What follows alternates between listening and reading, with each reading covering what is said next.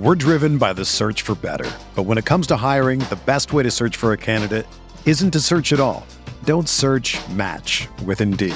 Indeed is your matching and hiring platform with over 350 million global monthly visitors, according to Indeed data, and a matching engine that helps you find quality candidates fast.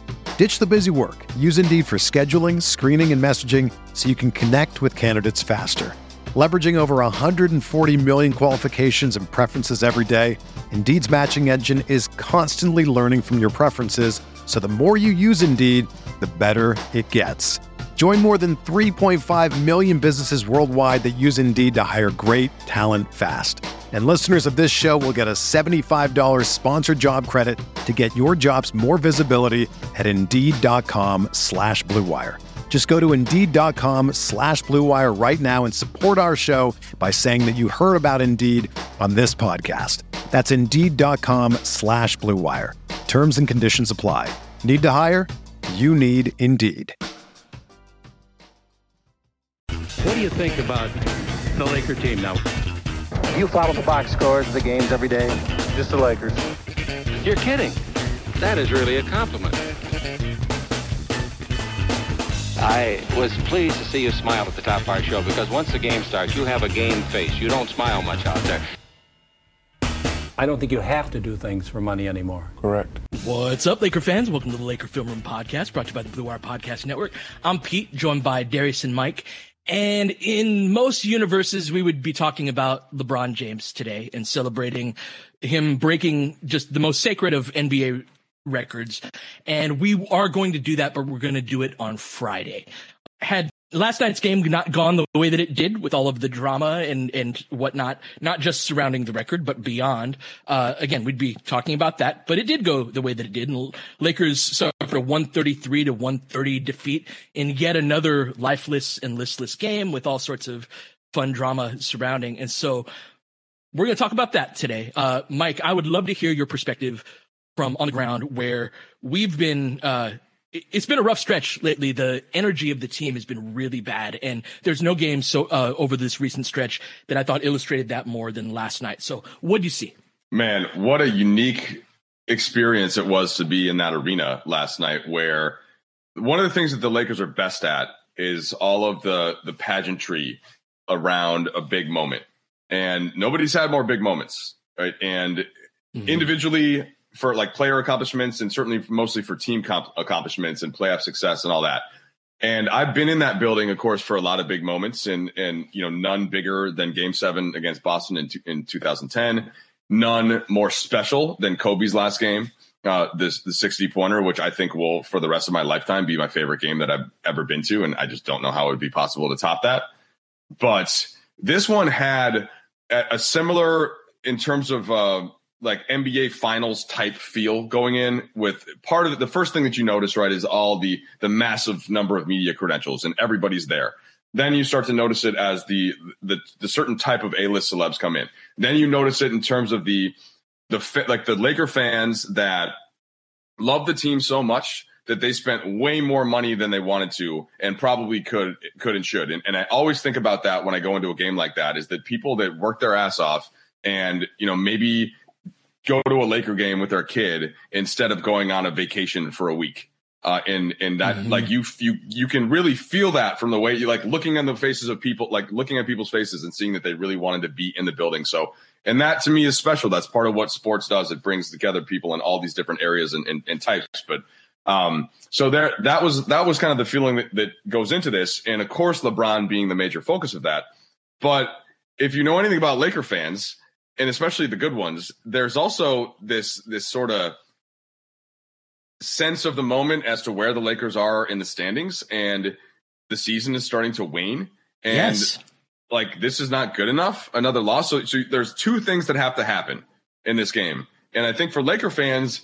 It, this would depend some, but like the hardcore Laker fans, like probably a lot of our listeners, certainly you two, it's like you've got to win the game and 1st mm-hmm and like LeBron's going to pass the mark. He's going to we're, we're going to celebrate it. He's going to get all of that credit as well. He should. But like the bottom line is this is OKC. They're right above you in the standings. Time's starting to, to tick. So it's these dual things going on. I think some people were just there to kind of see the mark happen, and, and totally understandable. It's awesome, it, the, the freaking all-time leading score.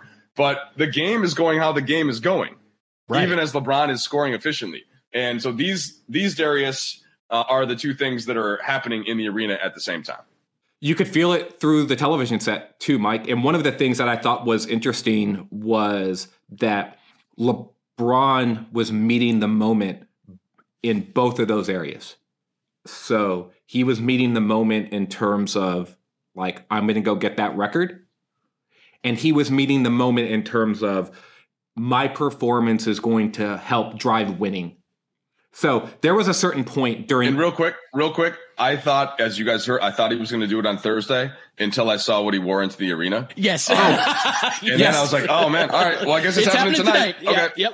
Okay. Yep. no, Bron Wick is what he looked like, right? Because he had the all black suit and he was ready to do it, right? And so there was a certain point, Mike, second or third quarter, and it was like this most most of the night actually, but LeBron was the only guy who had a positive plus minus in the box score. So it's just like like AD minus eight, Dennis minus ten, Bev minus five, like all the minus minus minus minus minus LeBron plus two.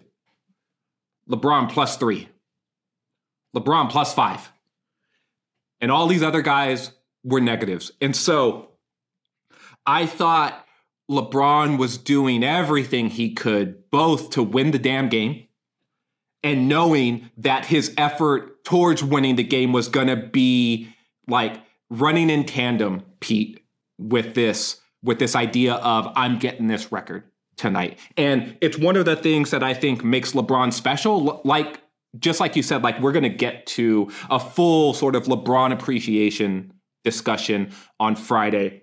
But I just wanted to Mike's point about what the atmosphere was like in the building and what you could feel through the telecast. That was the part where I'm just like, oh, Bron's going for it. And for those fans that were like, well, go win the game, LeBron agreed with that go win the game. And and what he was doing was trying to get there. And, and, so we'll get more to some of the drama stuff in a second. But are you with me on that part, Pete? Very much so. It's funny. I, I love that Mike brought up the uh, Kobe's last game because that last night was the only other game that had that I've seen that had that certain every time he touched it early on, it's like shoot it, shoot the ball. And like it just had that energy to it where that's why we're here, to, or at least a good portion of the crowd is to see you break this record. And, but he pushed the issue in the way that he does when he's really good and effective. And he was effective as a player. Whereas in the Kobe game, right? Like we were 17 and whatever we were, and there was no uh, nothing on the line in terms of the game, and so that was able to play out a little bit more organically. And so LeBron was fine. It was the rest of it that was a hot mess. And D, I'm sorry, man. It was your your birthday yesterday, of all things. And so, uh, yeah, man, that's a that's a tough game to watch on on your birthday. Happy birthday, brother. Thank you, thank you. Before the game, I said that there's three things I want for my birthday. Um, I wanted some Burmese food. I wanted LeBron to break the record, I, I ordered Burmese food uh, last time I was in the Bay because somebody at the hotel at the front desk was like, uh, "Hey, you should try this Burmese spot." And then as I say that, did you tell me to do that? And I'm I do not think it was me. It was the hotel. Okay, I didn't think it was you either, but it was damn good. Uh, and and I just you know I'll, I'll, I'll stop now. But yes, so shout out to Burmese food on your birthday.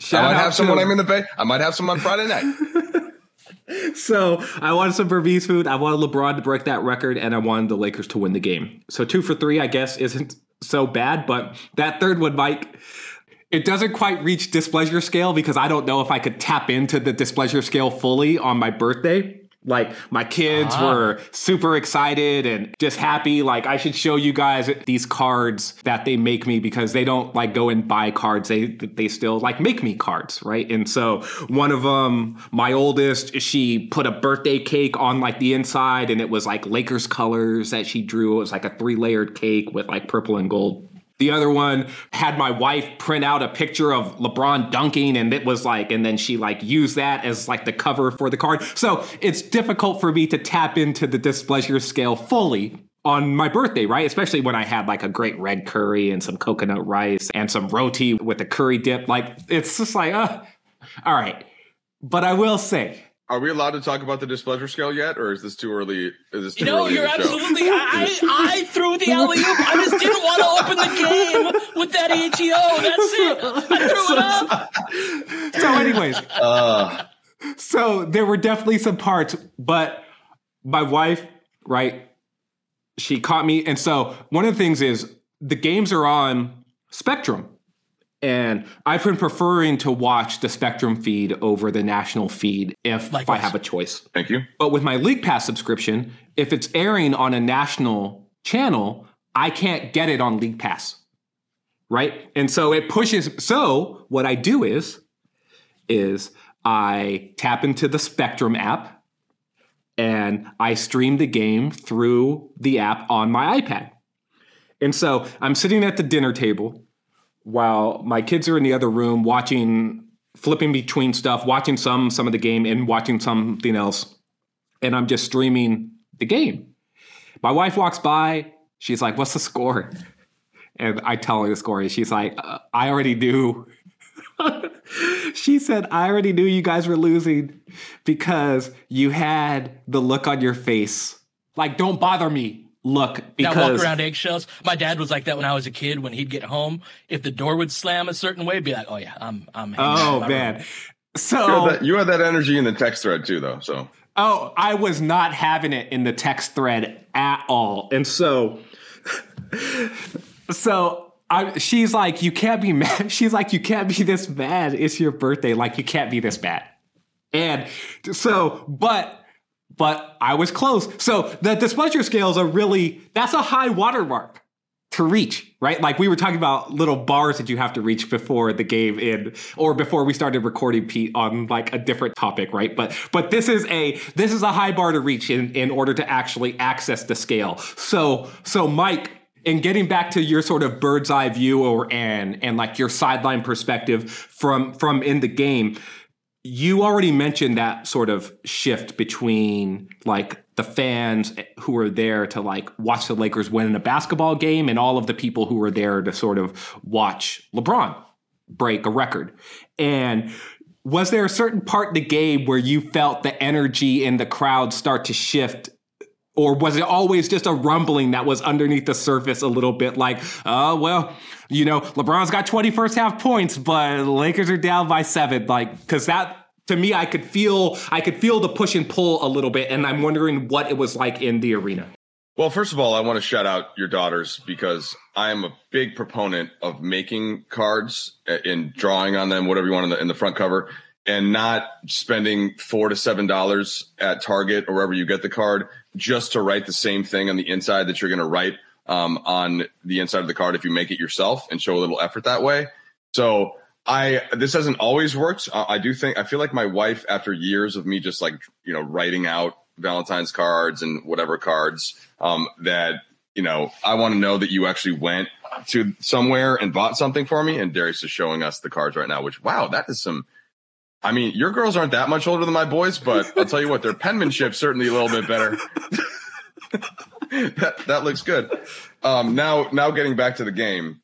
So the frustration I think was was there with how the team was playing from early, right? Because it was pretty consistent. There weren't that many good stretches of, particularly on the defensive end. And OKC comes out red hot. Now, the one thing that I didn't put into the text thread because I could tell you weren't in that kind of mood, and like sometimes I just need you to feel how you, you should be able to feel how you feel and be frustrated. I was going to do the whole like, well, have you seen what happened in the previous games that LeBron, you know, was was trying to pass a certain scoring mark? Team lost by a lot every time. It is difficult for teammates to sort of know how like what should I do on offense? Should I like play my normal game? Should I go post up? Should I just give him the ball and get out of the way? And then that type of uncertainty can come out in the defensive end as well. Whereas we think, well, at least you should, you should be able to give a baseline effort on defense, which like is true. But these games are tough to play, and it didn't seem like you guys were in the mood for that then. Um, I'm, I'm guessing we. I don't know how much we want to do it right now. Yeah, But I don't. I don't care that- that, much.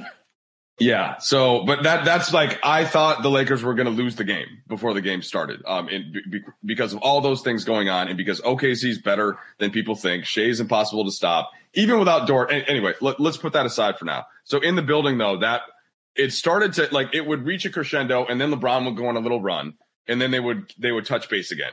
So like at halftime, what were they down by five? Or no, it was ten. That's right, it was ten. And then they closed it to um, they closed it to eight like late in the third quarter. And then they again, got it down to five, to I think, to start the of fourth. third quarter. Y- yeah. yeah. So they got it down to five starting. Th- so they they had kind of done enough things and and made enough plays to be in the game still. But the frustration really started to get in um, after they. In fact, they even tied the game right at a certain point um, on that Hachimura layup to make it 106-106, and then promptly just let Isaiah Joe, who's a great three point shooter that nobody's probably ever heard of, like a really effective mid 40s shooter. That's what he does um, get another wide open shot, and then you know, boom, and then uh, and then uh, Jalen Williams, who is terrific, by the way. Um, I really like him, seeing him in person. And the lead goes right back up to double digits at the 752 mark, and that's when you start to really feel. Um, because at that point, LeBron had already done the record. We'd done the ceremony on the court, right? But it was like now, now win the game to make the building feel good and to make like the whole experience feel like it was worthwhile. Like just like in Kobe's last game, if they had lost that game, like it, it would have changed it just a little bit. And that was with no stakes for the winning and the losing. And this is with actual stakes for the winning and the losing. So yeah, it, it was the fourth quarter when it really flipped the wrong way uh, in in a big way. Let's let's take a break, and when we come back, talk a, a bit about the the mess of last night's game.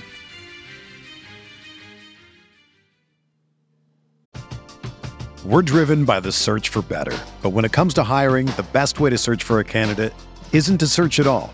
Don't search match with Indeed.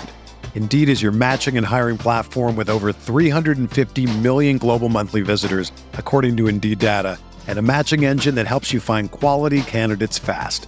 Ditch the busy work. Use Indeed for scheduling, screening, and messaging so you can connect with candidates faster. Leveraging over 140 million qualifications and preferences every day, Indeed's matching engine is constantly learning from your preferences, so the more you use Indeed, the better it gets. Join more than 3.5 million businesses worldwide that use Indeed to hire great talent fast. And listeners of this show will get a $75 sponsored job credit to get your jobs more visibility at Indeed.com slash Blue Wire. Just go to Indeed.com slash Blue Wire right now and support our show by saying that you heard about Indeed on this podcast. That's Indeed.com slash Blue Wire. Terms and conditions apply. Need to hire? You need Indeed. Whether you're a world class athlete or a podcaster like me, we all understand the importance of mental and physical well being and proper recovery for top notch performance. That's why I'm excited that Unifyd Healing is sponsoring podcasts on the Blue Wire Network. Unifyd Healing is a new and super innovative global network of wellness centers powered by Energy Enhancement System, or EE System. If you haven't heard of the EE System yet, then you'll want to listen up. This technology promotes wellness, deep relaxation, purification, and rejuvenation. Wherever you are across the globe, access to a center is easy and affordable. Interested in experiencing the EE System technology for yourself? Go to unifydhealing.com slash bluewire to learn more and find a center near you. That's unifyd, U-N-I-F-Y-D, healing.com slash bluewire. No material or testimonials on the Unifyd Healing website are intended to be viewed as medical advice or a substitute for professional medical advice, diagnosis, or treatment. Always seek the advice of your physician or other qualified healthcare provider with any questions you may have regarding a medical condition or treatment and before undertaking a new healthcare regimen, including EE system.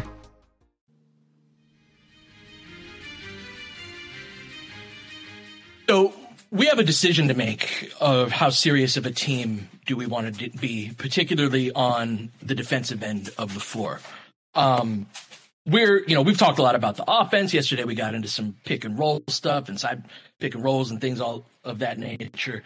We're giving up a buck 30 pretty much every game uh, recently in particular, and just the effort level and the level, the lack of urgency has been the big thing that has really struck me. D is it's like, y'all know where you are in the standings? Because the way that you're playing in terms of effort and engagement, just urgency of like, hey, we really need to win this game is poor and shows up in particular on the defensive end, like we were bad across the board. Our point of attack defense, our rim protection, our transition defense. It's just maddening to watch these young teams like in OKC, the Pelicans did this to us the other night, where it's like obviously the game plan is we're going to attack them after every made basket, after every miss, because we know on a good possession, on a good percentage of these possessions, guys are going to cut corners. They're not not going to run back. They're going to complain to the ref. They're going to jog. They're not going to communicate with each other. And so there are things that we can do to become more serious than than we are, and I think a lot of things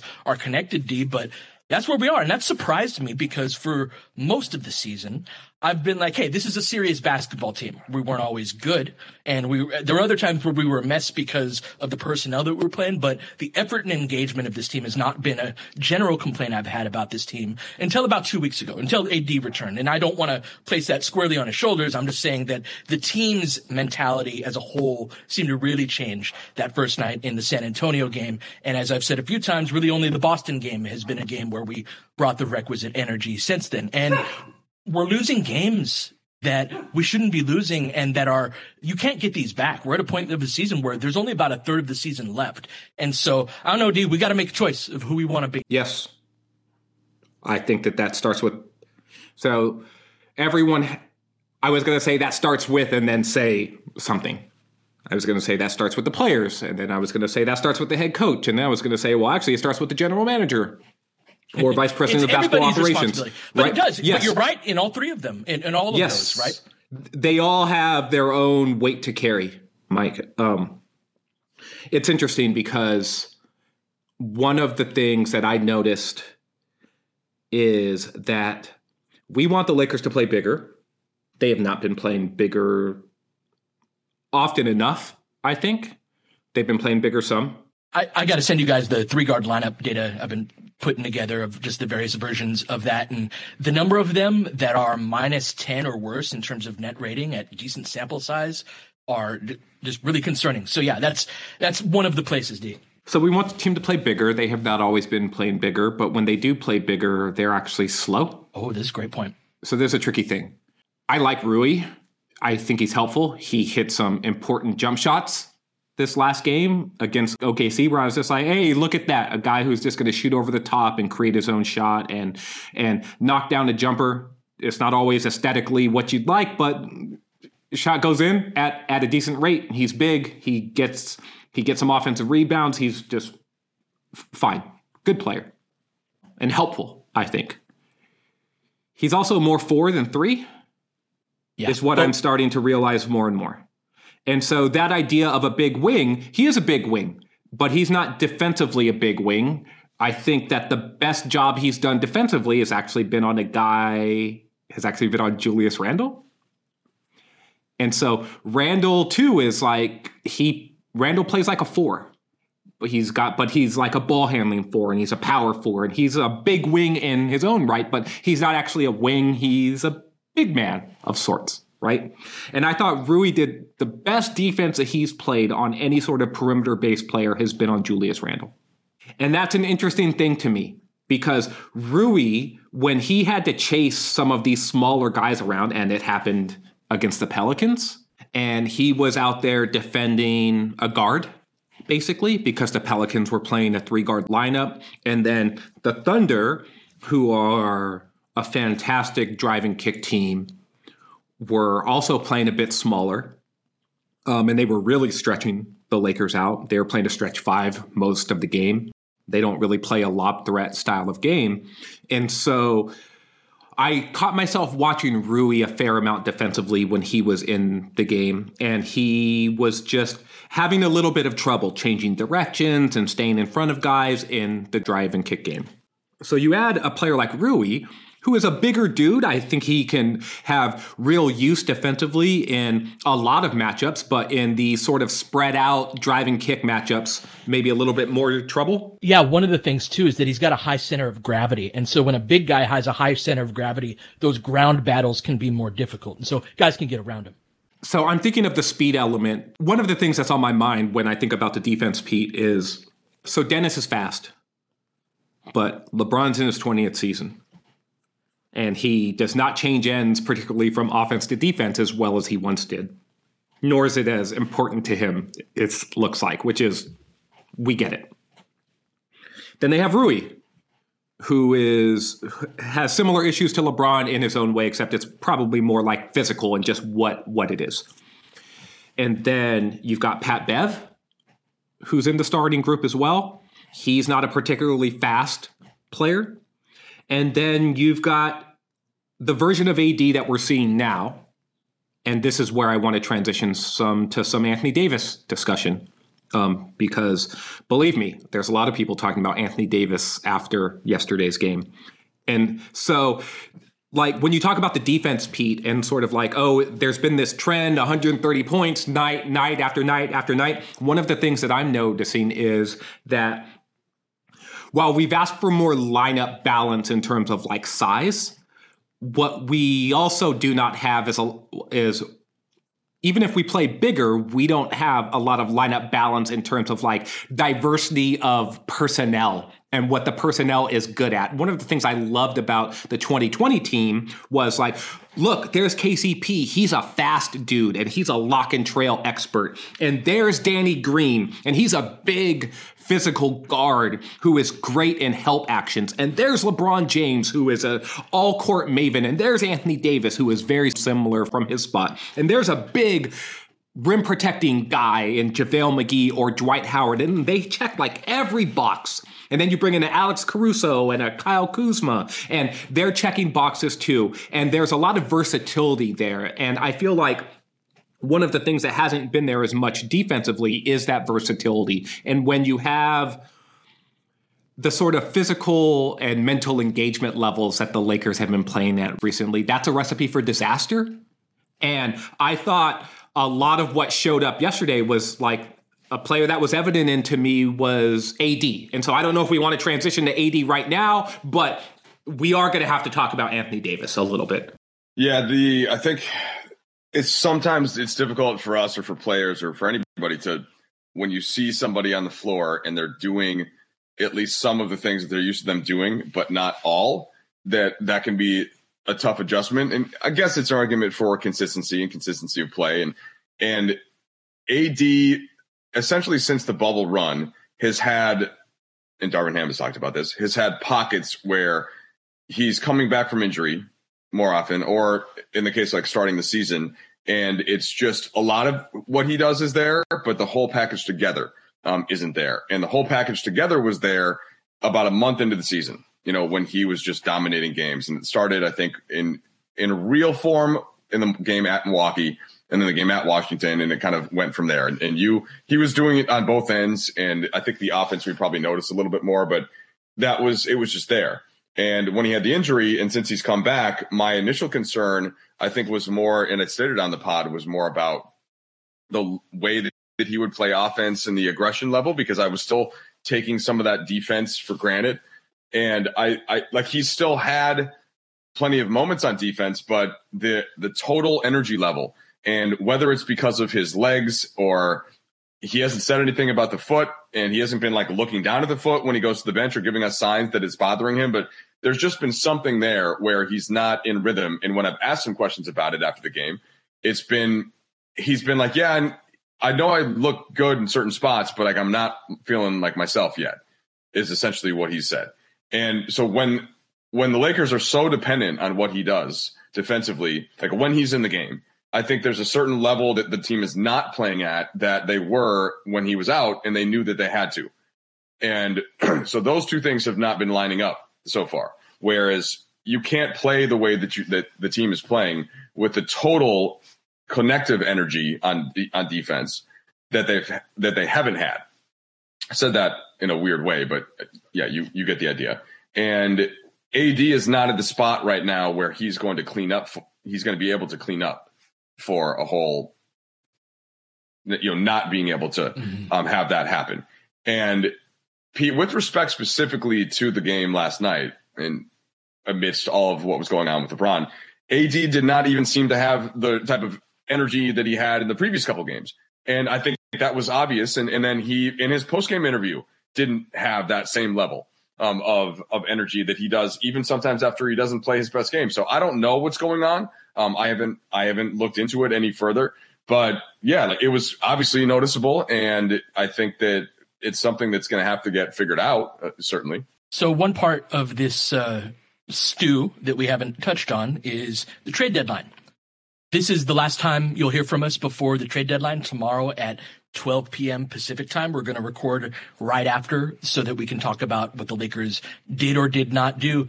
Darius, it, it's taken a turn last couple of weeks, especially with respect to energy. And I think that the deadline is part of that. Where are you at just on the deadline before it actually happens. So are you talking about in terms of my perspective on where I think the Lakers are or what they should do or how it's been impacting the team because I think those are two different conversations. So, so let's go to what you think we should do. I think that it's it's pretty um, it's evident that it's been impacting the team and so I'd definitely love to hear you touch on that, but I, it's more like you know, it, now's the time to pull the trigger or not, right? And th- but this is the last point where we can do that. I'm still of the mind that they need to make a move. So I can say this with almost 100% certainty. Whether or not the Lakers make a move or not, I expect things to settle down right in the aftermath of the trade deadline, and there's going to be a renewed focus from the guys because this is the team we have. Mm-hmm. I think if the same team that played last night against the Thunder is the same team that plays on Thursday night against the Bucks, you may even see better effort and better all of this stuff, right? And that may even last for a few days. But once the same mistakes reappear, it's going to be, I think, a very difficult mental challenge for the team to stay connected in the way in which they want to be. So, one of the main reasons I'm advocating for a deal is because this group looks in dire need of a certain reset. It doesn't need to be a ground zero reset, but it needs to be a reset of some sorts. They need to reconfigure things. And I think everyone needs that. I think the players in the locker room need it. And honestly, this can be looked at as, a criticism of Darvin if you want to frame it this way, but he's a first year head coach and so he's still learning and i think that he'd be the first person to tell you that, that he's still learning on the job to a certain extent is i think he needs a reset in terms of the players who are available to him mm-hmm. and what the shape of the roster is in yes. order to better promote the types of lineups that are going to give this team success in over this last 20 some odd games of the season. I've made this analogy a lot, Mike, but it's just like a season, an NBA season is like a book, right? And there's an arc that every season follows. And you make certain choices, and those choices then propel you down a certain path. And it's like a choose your own adventure book in that, okay, well, you made choice X, jump to page 75 and one of the things that Darvin had to do very early in this season was show a lot of trust in Russell Westbrook. And he had to show a lot of trust in the idea of this is the type of team that we're going to be in order to accommodate the style of play that is going to fit best based off of the roster that we have. And he made those choices, I think, with clear eyes about what he needed to get out of this specific group of players. And on a certain level, I think that he's succeeded in that very way. He's gotten a way more productive and engaged Russell Westbrook that existed last season for this same team with several of the same teammates available. But in choosing that path and in jumping to page 76 in like in the way that they did, they have gone down this route where the flaws of this team with this specific style of play are pretty evident now. 50 some odd games into the season. And he has now built in a certain amount of trust in the players that he had to put trust in in order to play the style that he wanted to play. And I think the same could be true of like his trust in Pat Beverley. The same can be true in terms of his renewed trust in Thomas Bryant and how many front court minutes they are there are and how that impacted Wenyen Gabriel. And each little tweak sends you to a new page. Like you trade for Rui Hachimura, jump to page 95. And now there's like a new set of priorities that the team has has to take on. But none of those decisions that you made in the past are erased by that. So now you have Rui Hachimura, but you also have all of this trust installed in Russell Westbrook and Patrick Beverley. And so what does that look like? That means, well, I want to play Russ and Pat Bev because they're sort of critical figures in the identity of this team. And now that means, well, if I'm going to play them, and I'm also going to play Austin Reaves or I'm also going to play Lonnie Walker, or I'm also going to do this or this or that, then suddenly there's three guards on the floor again. And you're sort of like, and I think Pete, he even had to do this with Dennis Schroeder to a certain amount. Like, I know this kid from my time in in Atlanta. And Dennis is reciprocating that. Like one of the reasons I came here was to play for this head coach because of my history with him explicitly. And that trust then forms bonds. And then you get a certain amount out of that player based off of the trust that you've put in them. But when I talk about the trade deadline now I'm like well no, we need to give this coach, we need to actually, instead of jumping ahead to page 107, I actually want to jump backwards to page five again on on a certain level in order to sort of undo some of that that put the team down the path that is on in the first place. And maybe that's not possible at all. Right? And this is a fool's errand that I'm making up in my mind. But that's sort of where I am, Mike. It's it's like this idea of of the coach needs this too. The players in the locker room need need it as well. And I just think that you'd be doing this specific group of players a disservice if you go into the Bucks game with the same exact group that just lost the game against the Thunder. It's just where I am. Yeah, I think that that matches what I'm seeing on the inside or on the like in the actual building and all that. I, I just there's such a level of focus on this nationally, like what the story is with this team and what the roster is going to look like this year and what it's going to look like in the offseason, that it's impossible for not, not to factor in. That said, I've seen years where the team is really good and it's been the same type of focus and they don't necessarily have to make a move. It's just that things have to be settled one way or the other. And so the reason I, I put it like that is that it still, to me, more comes down to basketball fit and like the basketball fit hasn't been great. Um, it, it just hasn't for the last couple of years, but it, it could be maybe with one more type of a move. What does that cost you? And the Rui move didn't cost you that much. And I think we saw a lot of the best parts of him the first couple of games. And then we've seen some of the reasons why he was available, um, the last couple of games. You know, he's not, he's not an all star player. There are some things that he does really well. There's some, some things that fit. There's some things that don't, but there are the basketball thing for me, Pete, is was still like my main thing going into this game. Um, set aside LeBron and set aside how everybody plays next to each other. Is just okay. Well, Austin Reaves is coming back, and that that means that there are six guards that Darvin likes, uh, and and understandably so. They all have a certain specific skill that that deserves NBA minutes, but I I just don't think that that that many guards can be playing, uh, and some of the minutes that go to pick one need to go to to to produce some more bigger lineups, and that in its own right, I always feel a little bit unqualified to to like pretend like I can make a rotation better than an NBA coach because it's never that simple. There's always so much more going on. If if uh, if any head coach that has been there for the Lakers or some other team were on the podcast, right, I think that that would shed some light as to why certain choices are being made. But from the information that I have, eye test plus stats plus listening to YouTube coaches, um, on this pod for many years now. There, in my in my own you know beliefs about what what sort of what I've seen in front of me work. Um, I, I just think that's the one thing that trade or not um, has to evolve some with rotation and and especially with the bench, which you know last night at times was Thomas Bryant and four guards. Uh, and like one of you know, and it just like how is that group going to work defensively? Um, and yeah, that, that's it's that's not. kind of a summary thought. Yeah, and it's not, and it doesn't. Oh, they're not. They're not going to work defensively. Anyways, Pete, you stole the words yes. right from my mouth. We're simpatico when it comes to that idea. So please jump in. Indeed, and, and I'm I'm simpatico, Mike, on on this as well. And that idea of the team being settled, I think either way, whatever happens at the deadline. Now, I think that if they don't do anything, there's some uh, residual funk at the end of it. But just that idea of like, well, this is our team. I don't think that we've had that belief at any point during the season. There's always been this like probably maybe going to make a move and it might be significant, might be Russ, might be Bev, but that on the other side of that, actually having the team that you're going to have, I think is super important. And so, um, we will be back tomorrow to discuss that. Uh, and whatever the Lakers do or do not do, we're going to record right after the deadline. But until then, you've been listening to Laker Film Room Podcast. We'll catch you guys next time. James has got it in low to McHale. McHale wants to turn. He's double team. Just pass out of front. Broken up by Worthy.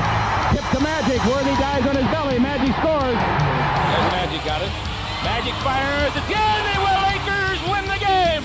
The Lakers win the game. Rebound of Lonnie. Three seconds left. Van Exel to win it. It's on the way. Good. Kobe Bryant, 48 points, 16 rebounds. Shaq with his eighth block shot that ties an NBA Finals record. A lot of Laker fans sticking around for this. You're seeing something that's very rare indeed. A Laker to get MVP chance right, in Boston. In Boston. Of all places. Are you kidding me? Kobe. Hard to believe. Are you kidding me? Unreal. Are you kidding me? Lakers looking to push. Bryant spinning in the lane. Back for Gasol. Pretty pass. And it's back to a three-point game. Kobe Bryant picked up by Bell. There's the move. Two, one. Miss it. Unbelievable. For the victory. It's over. Shot clock now to five.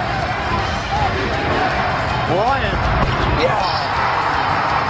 And then with a little tap to Alvin Gentry. Add insult to injury, Kobe. I mean, what a shot. I mean, you can't defend that. Are you kidding me? 2.1 seconds remaining. Denver a foul to give. Jokic trying to disrupt Rondo. He puts it in. Here's Davis, 4-3 in the win. Oh, it's good! Anthony Davis has won it for the Lakers! James again. Oh, he hits another one. LeBron James putting together a closing quarter against the Nuggets. This historic 2020 NBA championship belongs to the Los Angeles Lakers. The Lakers conquer the bubble, and banner number 17 will soon hang in the rafters.